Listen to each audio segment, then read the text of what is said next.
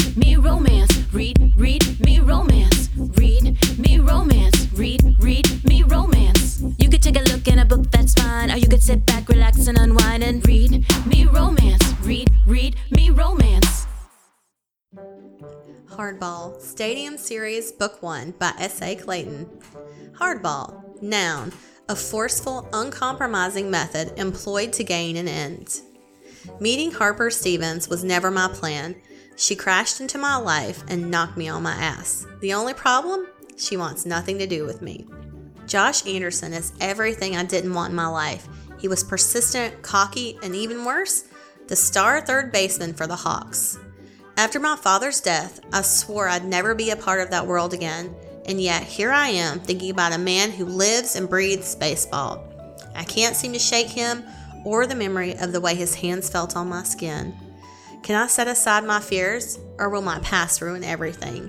That's Hardball, Book 1 in the Stadium Series by S.A. Clayton. Grab it in Kindle Unlimited now.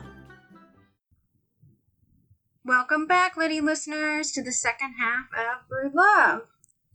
Hey, we've got part 2 with Piper Rain today. And before we get into all that good stuff, I wanted to ask, how did end-of-year testing go for you guys? I know you were telling me the other day you had to drop your son off to do it. How'd it go? It went fine, but I will say we've done homeschooling all year. Mm-hmm. But he had to go in for the testing. And of course, like his last day, we're notified that the kid next to him was tested positive for COVID. You texted me that. And I was just like, are you fucking kidding me? That kid did not go in that building for 365 days. And the one day he goes in, he sits next to the kid that has COVID. I know. I mean, he should have bought a lottery ticket after that. We got tested, all negative, so it's fine. But still, I was like, are you fucking kidding me? It's such a big thing in my town right now. I'm getting frustrated with everybody about, because they came out and said unmask people you can unmask if you've been vaccinated or whatever. Yep. Mm-hmm. And there's like these protests in my town about unmask our children. There is 7 days left of school. I said the same thing because our school system, before the CDC said this, they came out and said, well, we've decided to let the kids play outside without masks as long as they're distanced. Mm-hmm. Like with a week left of school, they've said this. And I was like, okay, we're just changing the policy now. But then it was like, they're not changing anything else till the end of the year. They still have to wear their masks till the end of the year. So it was just like, okay. I thought it was silly, whatever, it doesn't matter. There's 7 days of school left. My kid's not even there. People are like, just send them with no mask. I was like, they're going to hand you a mask. Yeah, I know, they'll just give you one. Yeah. But what made me so frustrated about it was there was like 5 or 6 posts about this and making wherever you pick it and all this stuff and sending in letters and these posts. But at the same time, we have a gas station we all go to, Casey's, and it makes pizza and stuff. It's a really popular gas station. And there's an older woman that's worked there forever.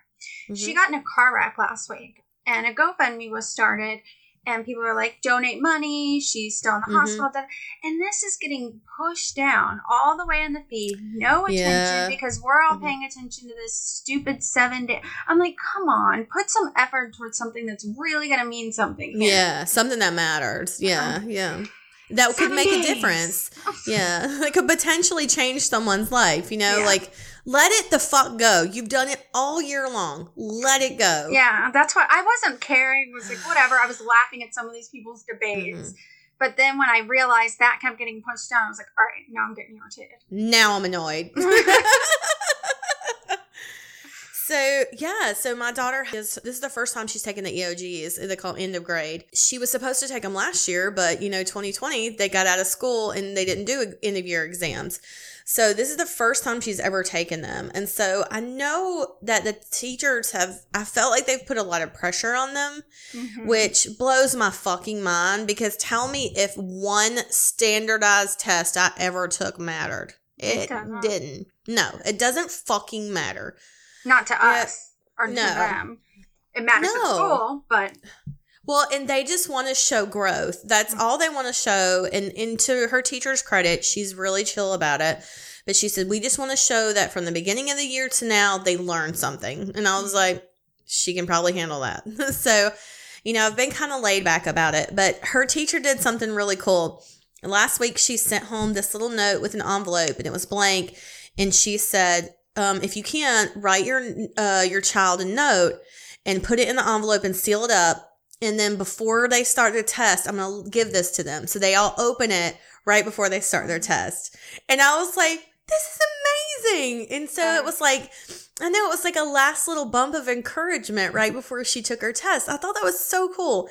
So I actually went online and found puns for school, like testing puns. Yeah. And so that's what I did all over it. I drew little things, and one of them was like grapes, and it was like, grape job. It's so stupid.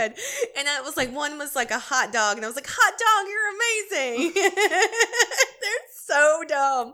But I like, Kevin wrote this little note on the front, like, we love you so much. Like, you're going to do great. You know, it was really sweet. And then I just drew pictures all over it and wrote the puns under them. So it would make her laugh, you know? Yeah. So I just like, I hope that she just takes a breath, you know, and just, I hope she doesn't feel it. I told both of my kids, I was like, it's not a big deal. Just take the test, whatever. Mm-hmm. But I will say this. Peyton's like, whatever. But Isabel, they do give the results back. And she remembers her results. Mm-hmm. And she's like, I always get mediocre. And I hate that she's got that in her head. Yeah. I'm like, that irritates me. Yeah, I hate that too. Oh, that sucks. I wish they wouldn't even tell them. So, yeah, me too.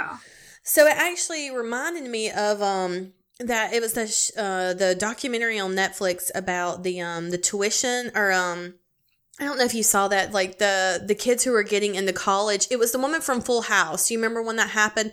Like, she got her daughters into USC and got in trouble for that. Like, she just got out of jail. Yeah. So it was a whole documentary about that. And it was a college entrance scam or something. And so I don't know if you saw it, but in the documentary, basically, there was, you can hire people now, which is totally legal, to help your child do better on the SATs, like help them increase their points and that kind of thing. And it's all based on, or the ACT, like getting them, you know, a better score, so they can get into better colleges and blah, blah, blah. And so this one guy was actually, he hired a guy who would administer the test. Did we talk about this already? Mm-mm. I can't remember how we talked. No, so, I don't know about this. So he was hired by people's kids' parents to help their kids score better on the SATs. And what this guy would do, he would tell the parents, he would say, get your kid a learning disability. Tell them whatever you have to tell them, get them tested, and make sure the doctor says they have a learning disability. Because that way, I had a learning disability, and I know what you're going to say. Yeah, so they get extra time and stuff to take on it. You get extra time, and no, you get no time limit. Yeah, and so they would get to take it by themselves in a room with a person that administers it. So what he did is he planted and administered, like the person that was watching them take the test, he planted that person. So without the child's knowledge, because the parents even said they played the recorded messages from the parents. I don't know how that was legal in this documentary, but I guess it's all public knowledge now that it was all out because the case is over. So anybody can do it. So, but they played it, and the parents were like, I just don't want her to find out. Like, I don't want her to feel like we thought she was stupid and all this stuff. Because they want her to score better than they know she's going to get. And they were like, there's no way she's going to get 1,200, but she needs like 1,500. Mm-hmm. They're like, she's just not smart enough. And it like gut punch, like, oh God, I felt so bad for those fucking kids. Because you know they're hearing it now. Yeah. They're hearing all this shit came out now. But so the parents just had, so anyways, so the coach gets this guy to go in and administer the test. The kid would come in, sit down without the knowledge of any of this, sit down, take the exam, and leave. And then what the exam guy would do, he would throw that in the trash. And then he would take the SATs like he was the kid. And he would score like 1,500. He'd say, what score do you want on it? This guy was so good at test taking. He could give you within 100 points of what you wanted to get. Wow. Like, what do you want to make on it? You want a perfect score? Okay. Like he would just, but somebody said, you know, anybody who is trained in test taking should be able to pass this successfully. But this guy was just so fucking good. He didn't cheat. It wasn't like he had the answers. He could just take any SAT and pass it with the highest number you could get. And I was like, what the actual fuck? Yeah. It was really genius. So it was like how they scammed it was actually really smart. I mean, it's fucked up, but that was how they did it. And so the coach that would coach the kids and stuff, he ended up he would get the kids into obscure sports. He would say that was how it got found out was Lori, what's her name or whatever that was on Full House. Her daughter got accepted into USC, University of Southern California, which is a really hard school to get into. I think they only have 15% acceptance rate. It's hard to get in. She got accepted on the crew, the rowing team. And her high school counselor was she doesn't row. She's never rowed for crew here at the high school. I know she's not doing it. So she started questioning it. And so the coach or whatever, the guy that was, working all these deals and stuff, he would pay off these coaches. He would pay them hundreds of thousands of dollars so that they would say, oh, I went and scouted this girl. She rose. She's really great. We should get her on the team. And so that it was just this huge scam, but it was all these prestigious colleges like USC, Harvard, Princeton, Yale, all of them were affected by this. I mean, this guy got in every elite school you could get into. And it was just this huge scam. And so, it was interesting, I say all that to say about the standardized testing. One of the guys that was over, and he I think he's over college entrance exams and stuff. He said, if it were up to me, we would abolish this altogether. He was there doesn't need to be an SAT or an ACT. He was entrance should be based on your grade point average, your GPA. How hard you're willing to study and push for that grade. Yeah. He was what does college entrance exams, he was what do they do? He was it proves you know how to take a test. Great. That doesn't show me any sort of knowledge that you've learned or retained or your ability to learn and retain. Yeah. So, one test determines this future for you. When he said, 4 years of your high school work should be what shows, your ability to be in this college or not. So it just sucks that even now with our kids and their exams and stuff, I'm thinking okay, well, it shows them, it can show them, growth or something like that. But I don't think it's a fair assessment of their abilities. I mean, you're saying your daughter looks at a test and is oh, I'm just mediocre when I know she's not. Yeah. She's incredibly smart. It sucks that, that one test is going to place value on her like that. Yep. It shouldn't be that way. So I don't know. Just that was sort of an interesting thing that we were kind of dealing with this week. And it made me think about the college entrance thing, and what killed me was that the woman on Full House didn't even go to college. She graduated high school. Her husband's Massimo, that designer brand or whatever. He runs that. He barely graduated high school or some shit. And it was why were they putting all this pressure on their kids to go to these Ivy League colleges when it was the psychologist that they were interviewing was well, basically they get to relive this prestigious thing through their kids. And it makes them look good if their kids are getting into these Ivy League schools. That's so true. He said, really, it's just selfish. Yeah.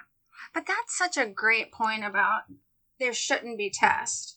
Yeah, what's the point? Yeah, that's so true. Because I know that I struggle in some areas, but because of that, I just study harder and more to get my grades. I always made good grades, but some things were really hard for me to remember.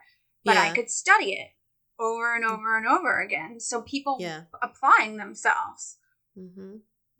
Yeah, and I think I've even talked about this recently with you. I can't remember, but it was my husband's best friend in college, she was on academic probation when they went to college because her GPA was low, or she scored lower on the SAT than my husband did, but her GPA was higher than his.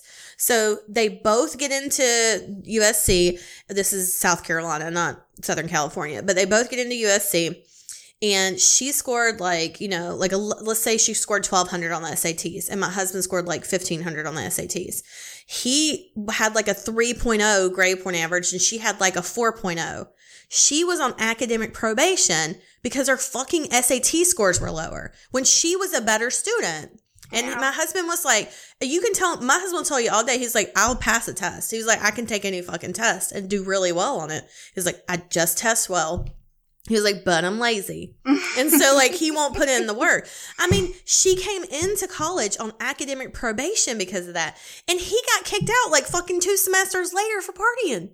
I mean, he ended up going, he went back and finished. But I'm just saying, like, that's how they base their, that's, you know, like, their criteria on acceptance. And it's just, that is an example to me that is, shows the system as fucking flawed. Yeah.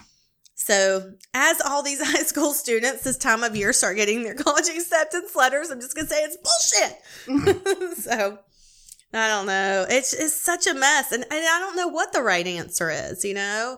Oh my God. I think maybe the right answer is asking your kids what they really want. And accepting the fact that college isn't for everybody. And that's not a bad thing. Abso-fucking-lutely. So. I mean, I went to a trade school. Like, I have an associate's degree in, God, what's it in? It's in marketing. That is basically what it is. So, like, it was, I took, like, just basic standard tests or classes, you know, because I was like, I don't really know what I want to do. And I tried to do university transfer, but I was there for, like, 2.5 years, and I was just like, I don't want to keep going. I'm fucking done with school, you know. School was so hard. Yeah. And it was just hell the more I kept doing it. And it got harder and harder. And I was just like, this isn't for me at all. I'm ready to quit. And then, you know, at one point, like, I was like, oh, maybe I'll do, like, political science. And I took, like, a couple of those classes. And I really liked it. But then somebody's like, well, you can be a lawyer with political science. So you're going to go to school for, like, another 6 years. Or, you know, you can be a politician. And I was like, no to either of those. So, you know, it was just, it kind of felt like it was a dead end kind of everywhere I turned. And I remember having a conversation with my mom. I was sitting on the porch at their house and I just said, I feel like I'm swimming upstream. Mm-hmm. Like, this is not, none of this is for me. It doesn't feel like any of this is for me. Yeah. My mom was just like, fuck it, do what you want. Yeah. You know, I agree. She just wanted me to do something after high school. She was like, just do something. My dad really wants everybody to go to college, but he came up with an awesome plan. Did I ever tell you this? I'm going to give it to other parents. Oh, okay, so tell me. He said that if you go to college, I'll pay for it. Mm-hmm. He said, but what we'll do is we will take out loans for all of it. And he says, if you drop out in the middle, I'm not paying them.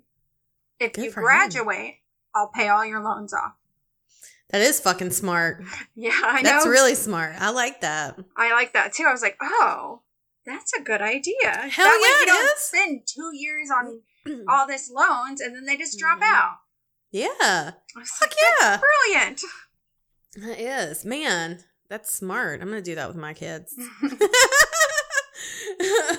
You know, you just never know, like, where a kid's potential lies. I mean, and, you know, I use myself as an example all the time. I mean, I barely graduated high school. You know, I had a couple of generous teachers my senior year that were just like, just pass her, you know? Yeah. And just get her out of here.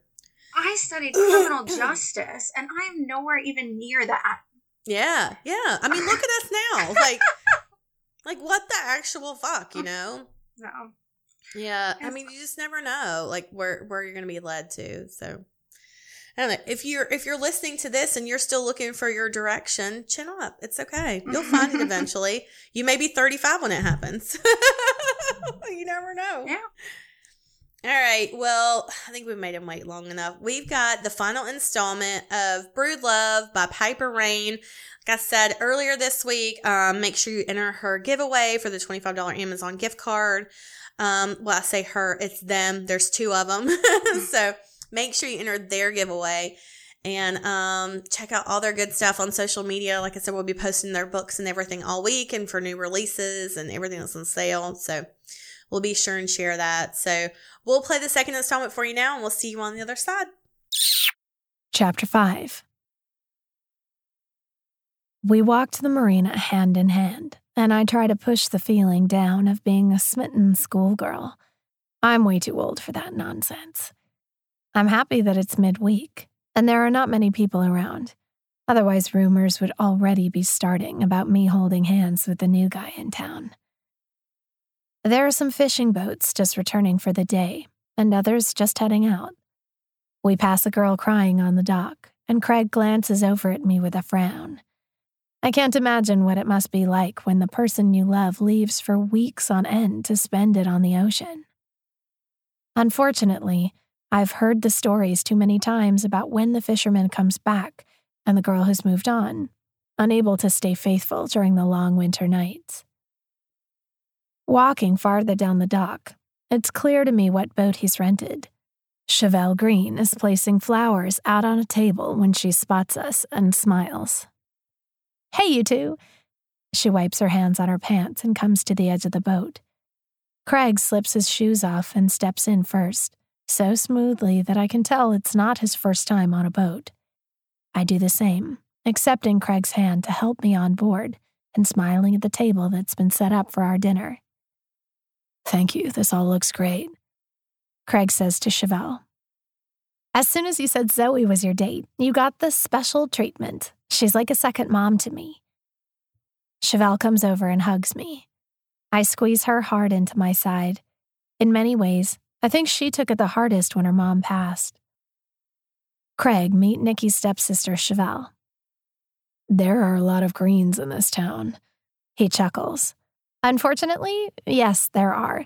But Zoe's like a Green, so you better treat her right tonight." Craig lifts his hand in the Boy Scout salute. "Promise."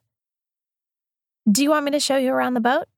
She gestures to Craig, and I realize that my assumption that we'd have someone else manning the boat was wrong. I'll be on board with Craig all by myself. "And no, I'm familiar with boats. We'll be fine." Chevelle nods and hugs me again, whispering in my ear, "Don't worry, he can't go too far out. Call me if there's any funny business, and I'll be there right away." She smacks a kiss on my cheek. "Thank you," I say. She steps off the boat, sliding her shoes back on. "Have fun, you two, but not too much fun."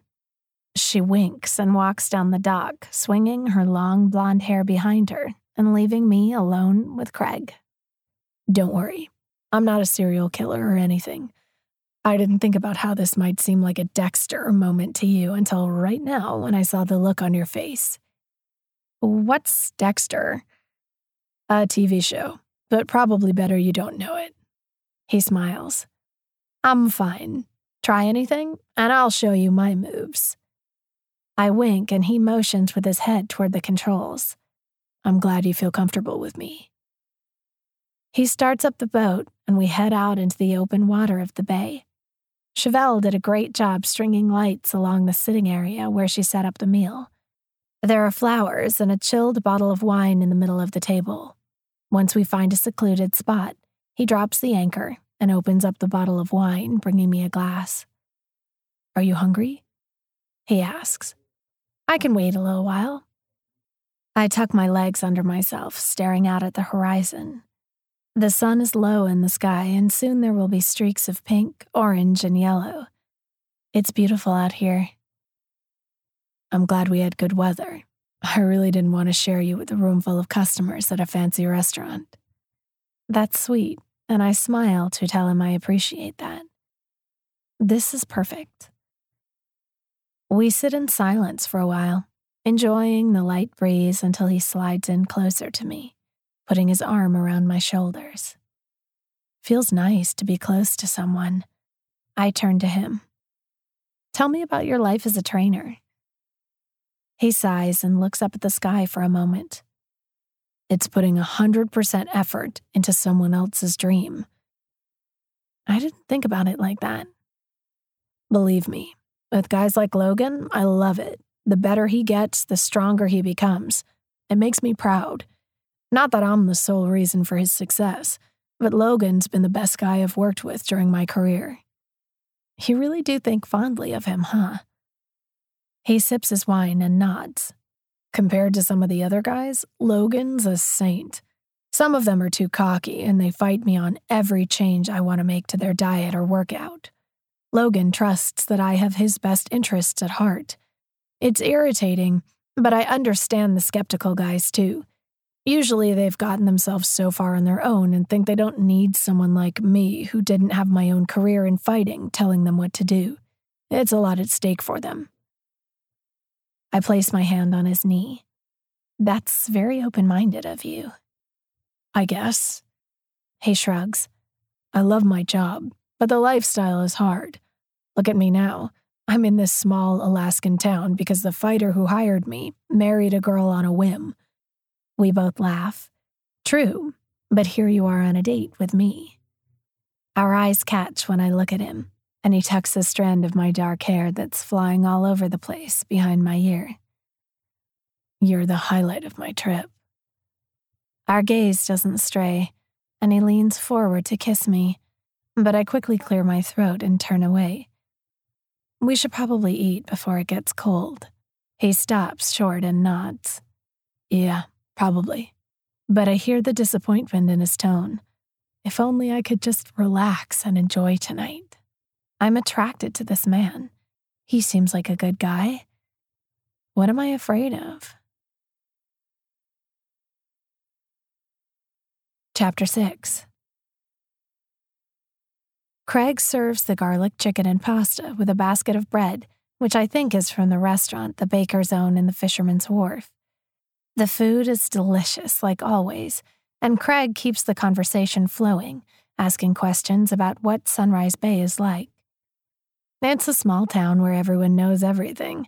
Believe me, we might think this is going to stay between us, but there are eyes and ears everywhere. Someone will stop you tomorrow and ask about me. He laughs and sips his wine, leaning back in the padded seating, his arms stretched dangerously close to the back of my neck. Then I'll tell them you're wonderful company. I smile sweetly, but it's the sense of community that keeps me here. When it comes down to it, everyone has everyone's back. We do nice things for one another, support each other's businesses, help out if someone is having a hard time of it. Sometimes I've wondered if I should have left after Lori passed, but I think I probably belong here. Can I ask you a question? His fingers wind around a piece of my hair to grab my attention. Sure. I glance over at him. Dating life? Is it hard in Alaska? I chuckle. Well, technically the men outnumber the women here, but there's not much of a dating pool. As sad as it is to admit, this is my first date in a long time. I bury my head in my hand. Do I dare ask you? He sets his wine glass down and slides closer to me. Why do I get this feeling you think I'm a womanizer or something? I shrug. Maybe it's because you live in Vegas. He holds up his hands. No permanent address, remember? You have to have somewhere that feels like home. Nope. He shakes his head. I like you, Zoe. I feel like there's something here worth exploring. Like inside my pants? He stops his advance and cocks an eyebrow. Am I giving you the wrong idea? I'm not here to get into your pants. But it would be nice. I need to stop this. Why can't I just accept that this younger man likes me? I can't deny it. But if you'd rather we sit here with our legs crossed and our hands in our lap and just talk, I'm game for that too. He pretends to do just that, and I laugh because he looks like an untwisted pretzel. Stop it! I shove him lightly with my hand. We have this whole boat to ourselves, and I'd really like to kiss you. He slides closer again, his arm coming around the back of me, and his hand lands on my thigh. I turn and our lips are millimeters away from one another. Just the thought of having sex with him stirs my insides into a heated frenzy. I've missed this. And maybe Marla was right. He's only in town a couple of months and then he'll be off on his next venture. Might as well take advantage of this opportunity because they don't come my way often. I break the distance between us and his hand lands high up on my thigh, squeezing. and I'm hyper-aware of how close it is to my core. So I can kiss you? He whispers. I nod slowly, and any space between us disappears until his lips tentatively touch mine. I didn't think he'd be a shy kisser. If anything, I imagined him possessing me, owning me, and talking dirty. His fingers tiptoe up my back, running through the strands of my hair, turning my face exactly where he wants it. And then, he slides his tongue in my mouth and takes control. Holy shit, this guy's got skills. My tongue meets his and we find a smooth rhythm that makes every nerve in my body light up. My nipples rub along the inside of my bra, and I squirm in the seat as I grow wetter. A groan erupts out of him, and it's like the starting pistol at a race. The noise turns me on so much, I get up and straddle him, which makes him groan again. His hands grab my ass, tugging me forward to grind along the bulge in his slacks. God, it's been way too long since I've felt that, and I didn't realize until now that my dildos haven't been doing the trick. His lips fall to my neck, his fingers manipulating my blouse, releasing one button at a time. He places sweet kisses on the flesh he exposes. "You're so beautiful," he murmurs, and my fingers thread through his dark strands of hair, holding his face to me. I have no idea how long I'll be able to hold back this arousal. I want to rip open my blouse and tell him to take me. Did I really not realize how much I missed sex? I rock against him and he pushes my blouse open, exposing my bra-covered breasts to the breeze outside. He pulls down the cups of my lacy bra and my nipples grow stiffer. "Jesus, you're something," he says in a gravelly voice. I arch my back, inviting him to take my nipple into his mouth, play with them, pinch them, bite them. At this point, I just want him to devour them. God, this feels so good. He unhooks my bra in the back and lowers the straps down my arms until it puddles on the floor along with my blouse. It's weird being out at sea with no witnesses and being naked. The thought of someone watching us is more intriguing than I ever would have thought. Grabbing at the hem of his shirt, I pry it from his pants and lift it over his arms. "You're carved from stone, aren't you?" He laughs and takes my hands, splaying them on his chiseled abs. "Damn, your hands are soft." He buries his head in my neck, but I need more. I need to feel the weight of his cock in my hands. So I slide back on his legs and unbuckle his belt and unzip his slacks until they're open. When I look up at him, he's biting his lip and watching my hands delve into his boxers while I take the weight of him in my palm. He's thick and long, and my insides clench, imagining him sliding into me.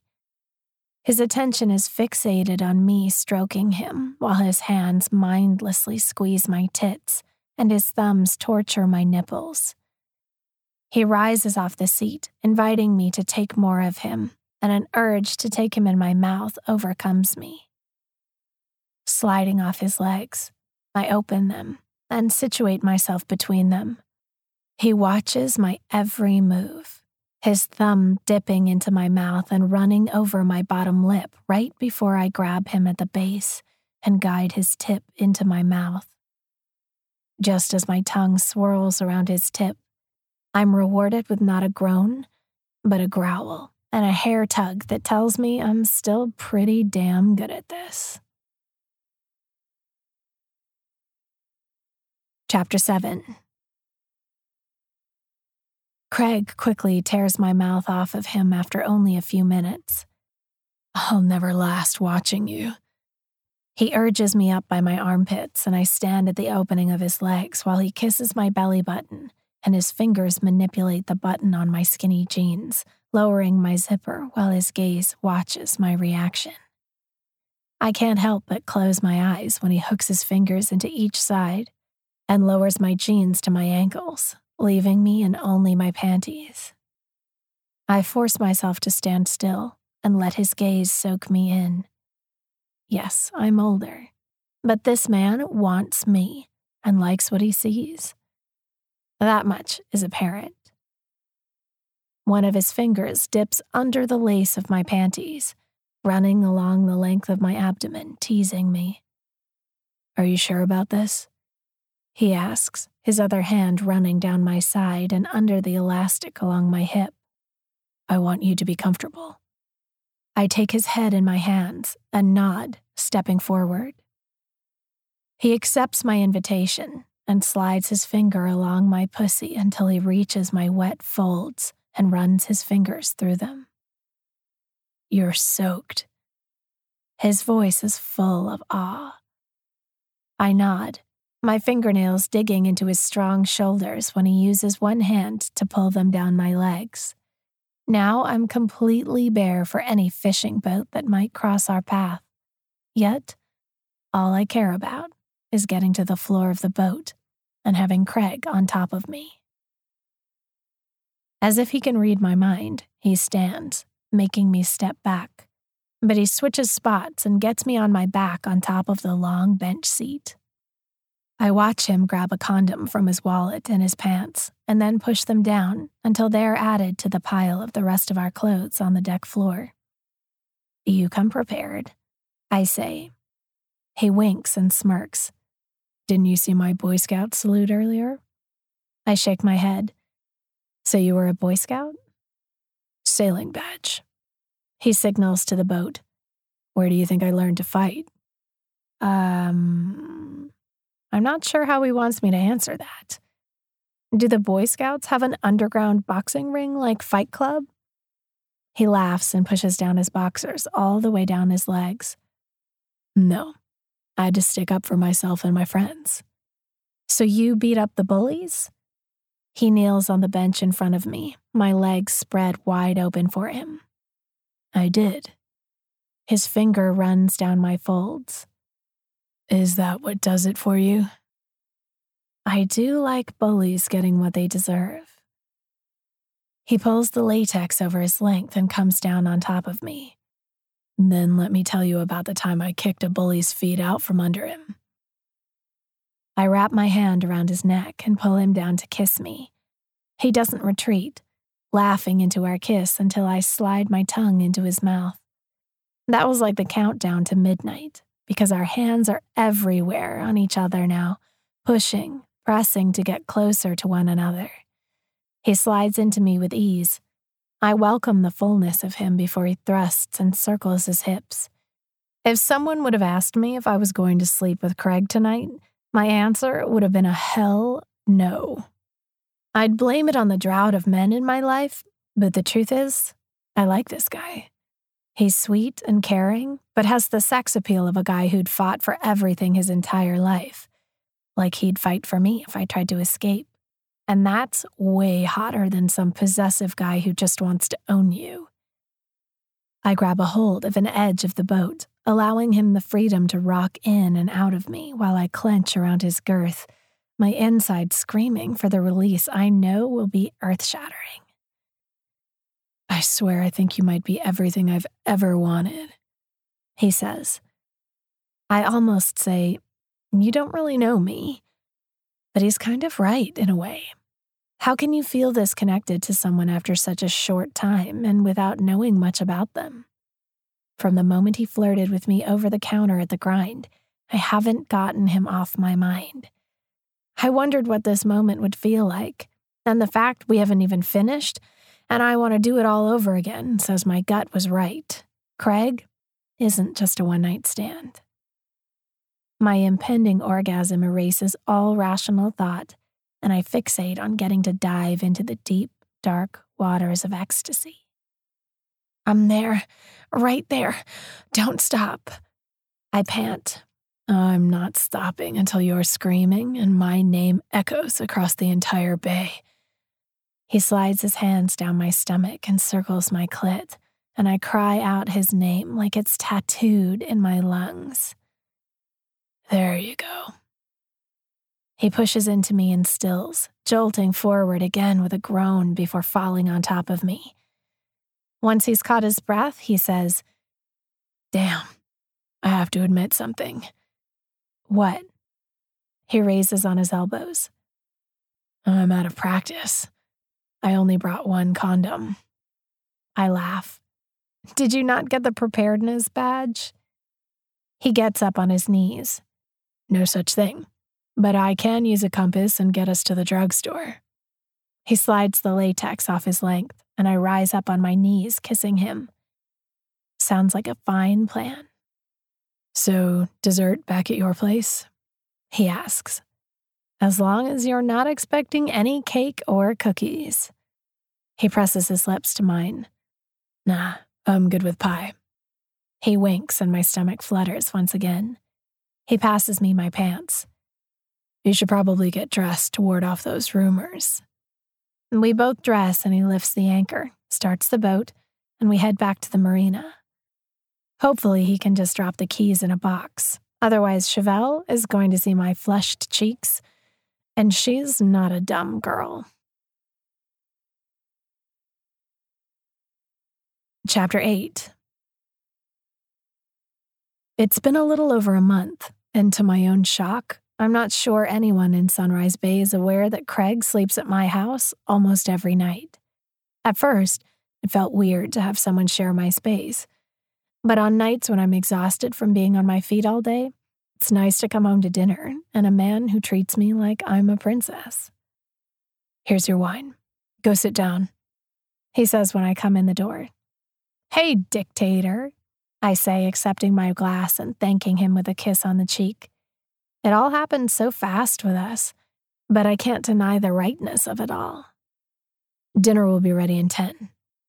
He joins me on the couch, resting his water on the table and tapping his legs for me to give him my feet.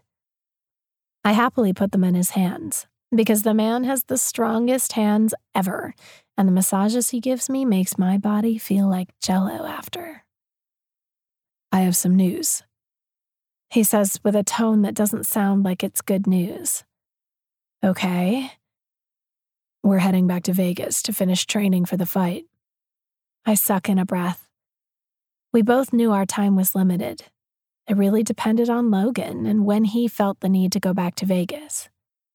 "I'd love for you to come out and see the fight. I can take you out afterward." I sip my wine, growing quiet, not ready to ask if this is the moment we part forever.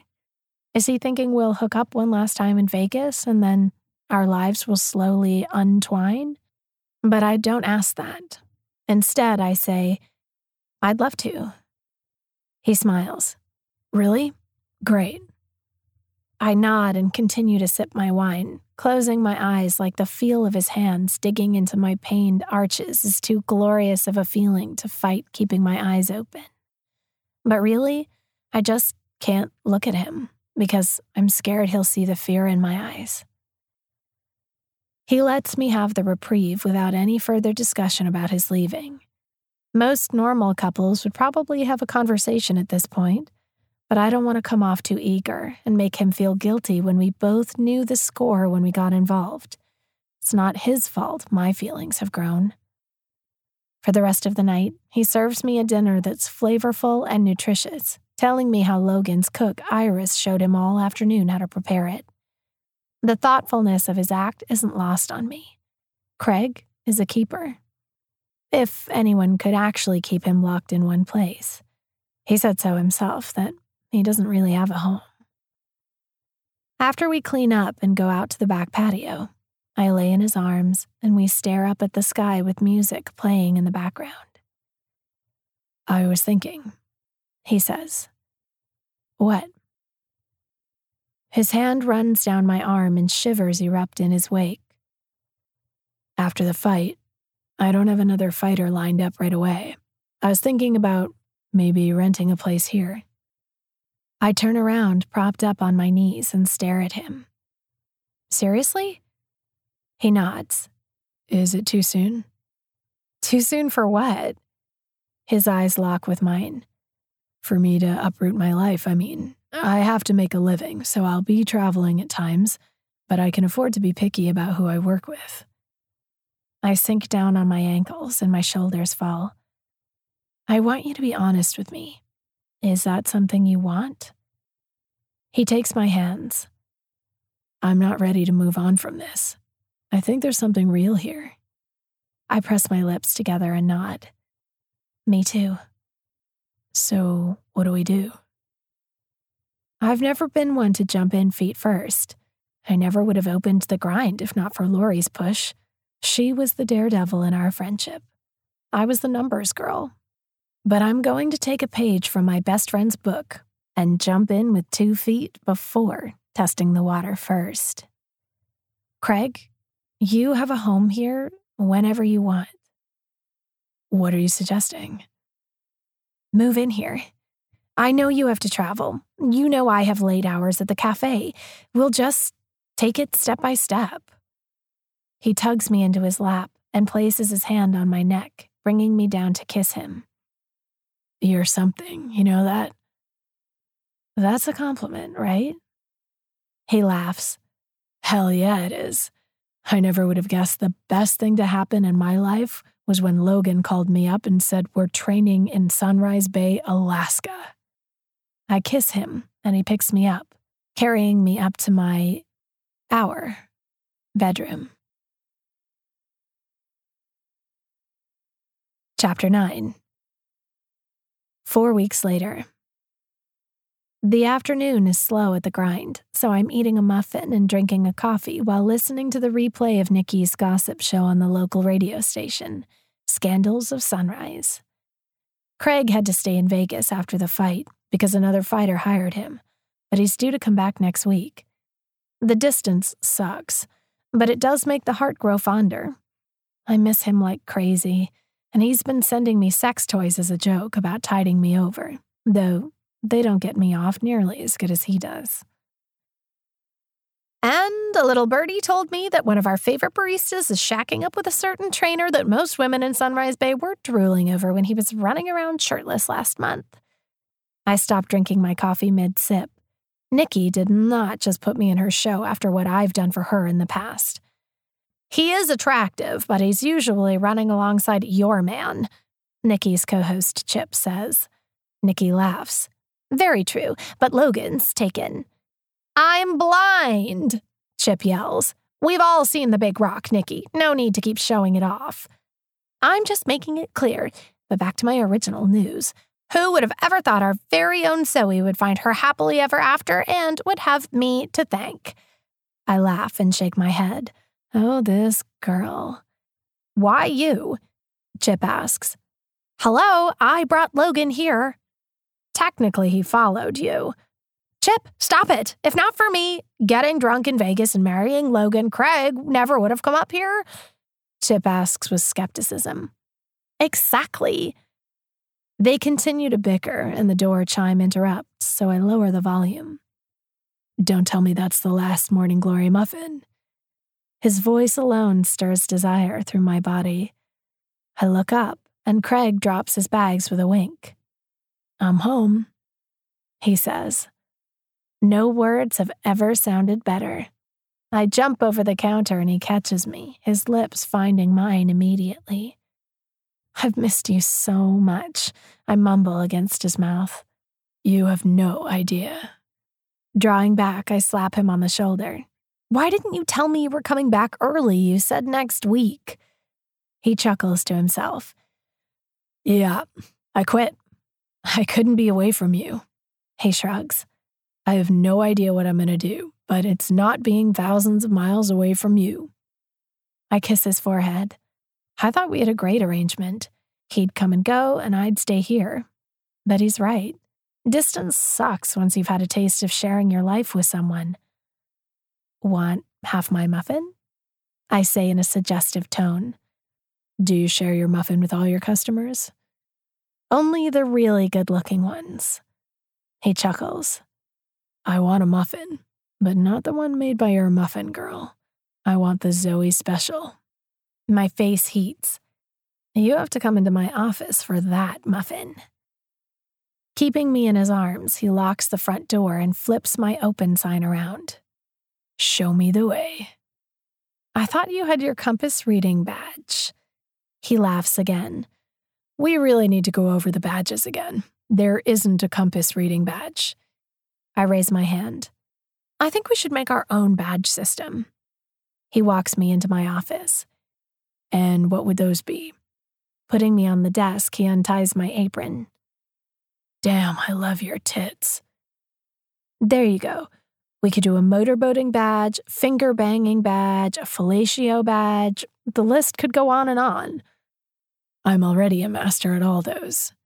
He unhooks my bra and lowers me down, taking one of my breasts in his mouth.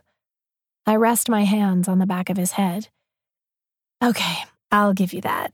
I guess you're already an Eagle Scout in the whole sex department. He looks up and smirks. Look how agreeable we are. Even professional athletes have to train, right? Is that your way of telling me to go back to sucking on your delicious tits? We're on the same wavelength. I sigh. He chuckles into my chest. It's good to finally be home, Zoe. Thanks for helping me find it. And then he earns all his badges that afternoon. This has been Brewed Love by Piper Rain, read for you by Molly Stark. Welcome back. Hey. I'm excited that we have another full audiobook next week. Oh, yeah, that's right. We have MJ Granberry coming next week. She's brought us a new full-length audiobook. Never been played with us before, so we're super excited to feature all her books. Her covers are gorgeous. They are. Yeah, they're awesome. And she is like, she's another one of those authors that totally has her shit together. It's just like, here's this, and here's this file, and here's the cover, and if you want anything else, look at this. And I was just like, damn, all right, let's do this. So after, a couple of years on the podcast, I've learned to really appreciate someone that's organized. Got their shit together. Because we don't. No. It's a mess over here for sure. So be sure and join us next Tuesday for MJ Granberry and her book she's got with us. Oh, I should look up. That one is called Play the Hand You Were Dealt. So make sure you guys enter the giveaway for this week and check out the new releases. Yes. She works hard on those. All right. Tell them what to do. Fuck your day up. Make today your bitch. Don't be a dick. Bye, guys. Bye. Read me romance. Read me romance. Read me romance. You could take a look in a book, that's fine. Or you could sit back, relax, and unwind and read